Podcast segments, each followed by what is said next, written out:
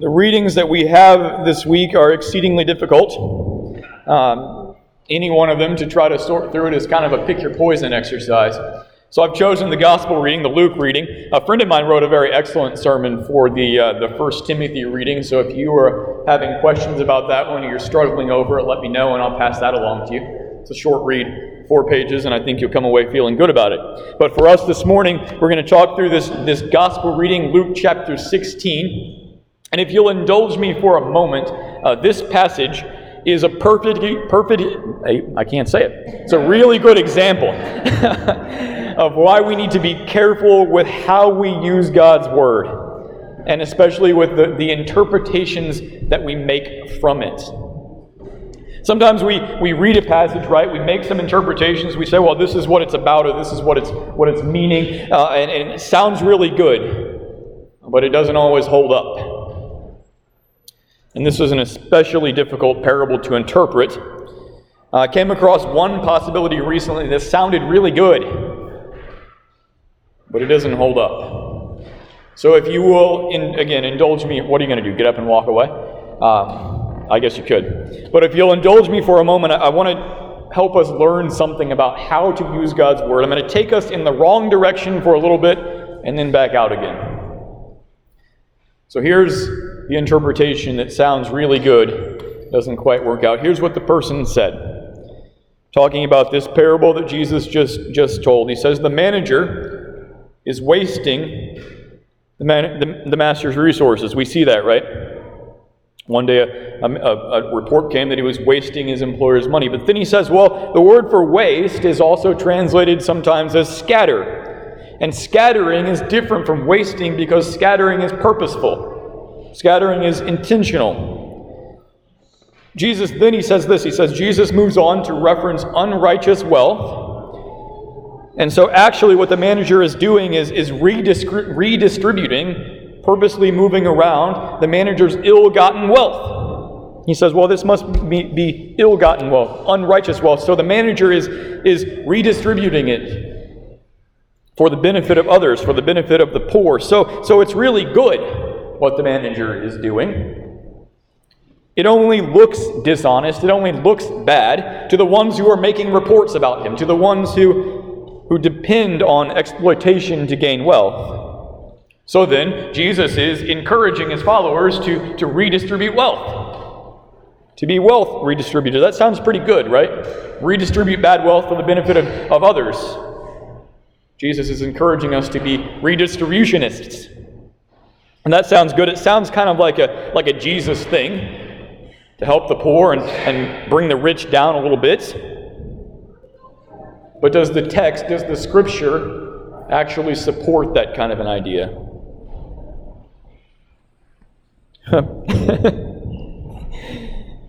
I have in my notes that we're supposed to look at three passages where this word gets used, and I only wrote one of them. So, this person, this interpreter is right. The word for waste does get translated many times as scatter. It's the same word, the one we see here for wasting. He's right, it does get used to mean scatter and scattering things. But if we look at how it gets used, we find something pretty interesting. We can look, for example, at the parable just above this one. Just above this one is the, the parable in Luke chapter 15, the story of the, the, the prodigal son.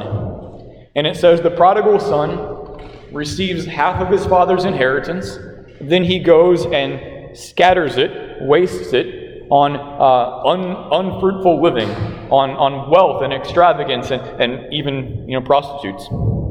Does that sound like purposeful or beneficial? No. We see also passages where this where this phrase gets used, I strike the, the shepherd and the, and the sheep are scattered. That's the same word. In other words, here's the point. The word that is translated, yeah, it's, it's translated as scattering. That's true. But the scattering is never purposeful. It's never beneficial. It's never good for anything. Instead, it's, it's always this sort of passive, haphazard uh, result of a negative force. So it doesn't hold up to say the master is the, the manager is doing a, a purposeful, useful thing.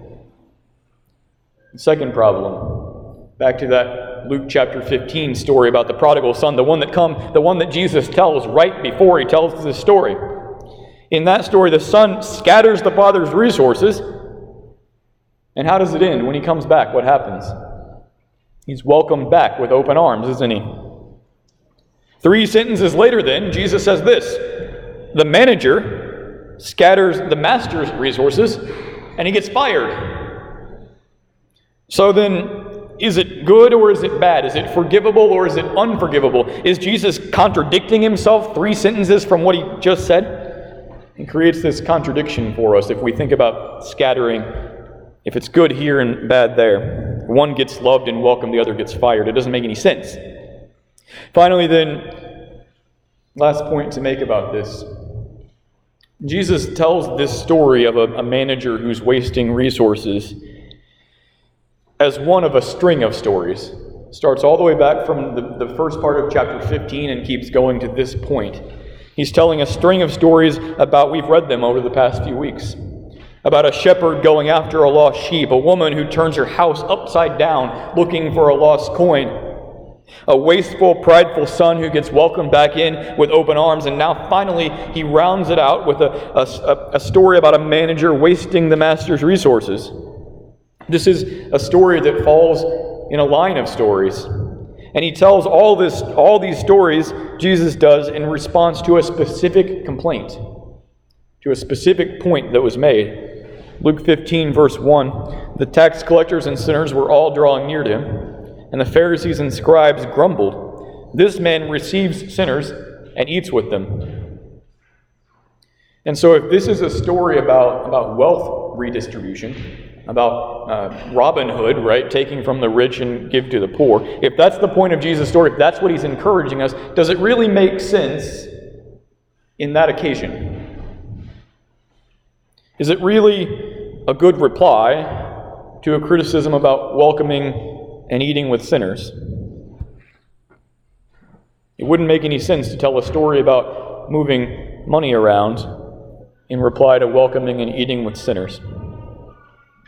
So these are the things that we should look at when we're, remember back to earlier on the point of all this, the things that we should look at when we're trying to understand what is the, the right interpretation. When we're trying to test the interpretation of a, of a Bible passage, here's what we should look at all the things we just talked through. Does the word usage, the translation of words, match up with other ways that it's used? Can we actually say that this is scattering instead of wasting, and that's good? Secondly, does the interpretation make sense of other parts of the story? Or does it create these weird contradictions? Does it cause confusion? And then finally, does it, does it fit within the context? Does it make sense and match up with what's happening all around it? Is it a reasonable answer to the question that was asked? And when we look at this interpretation with those questions, the answer is, is no on all three of them. This is instead one person's idea of what should happen in our society, right? Maybe it's even a good idea, a valuable idea, a worthy idea. There might even be times when the Bible talks this way. But this isn't one of them. In general, the words of Jesus aren't ever that place. Because in general, Jesus isn't spending his time on, on social reforms or trying to make people behave differently. We spend a lot of time thinking and, and talking and, and, worrying about that, and sometimes we do what this person did, right, and, and try to make the words of Jesus say what we want them to say. But his focus is not as much about that, because Jesus has something else in mind. Jesus' focus is not on the actions of the son from 15 or the, the manager, but instead on the father and the master. One kind of rule of thumb, as you're especially thinking about the stories that Jesus is telling, Jesus came to show and tell a new relationship between God and his people.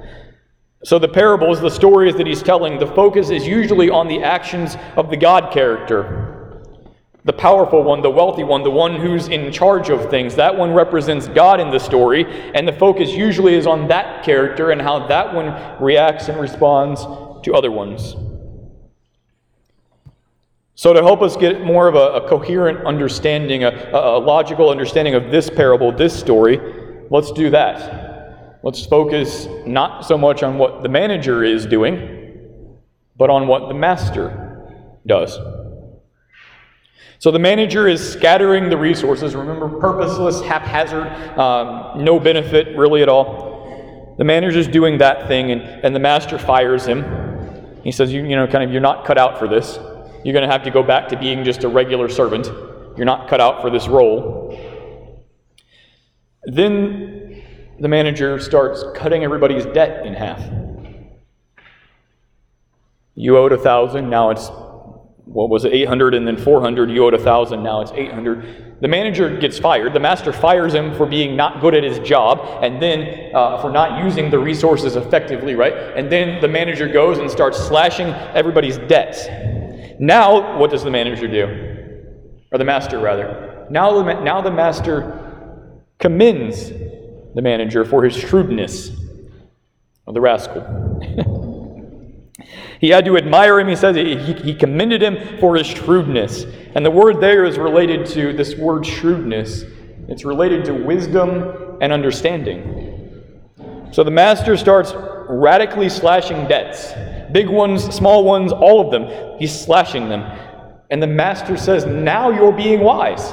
Now you're acting with understanding. In the slashing of debt, in the, in the wiping away of debt, now you're finally using the resources well with wisdom and understanding. Now you're on the right track. The master is very much in favor of this debt slashing. Here's what it means the master intends his wealth to be used for canceling the debt of others, even at a cost to him, right? It's going to cost him.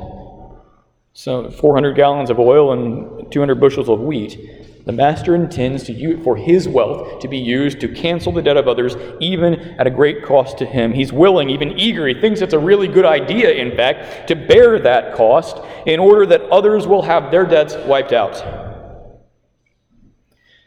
And then that helps us make sense of, of how the two stories fit together, right? Because that kind of idea, that motivation, fits with the father in the other parable.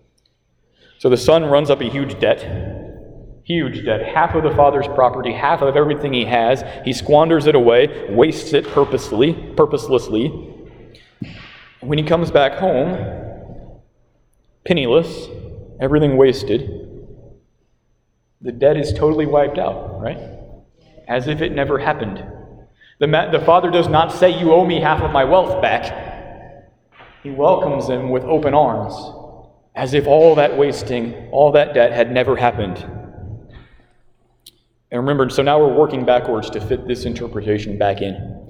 Remember, all of these, all these stories that Jesus is telling, were in response to grumbling and whispers about how he, Jesus, could possibly welcome sinners into his presence, even share a meal with them. So, how can he do this with these, these dreadfully sinful people, these indebted people, right?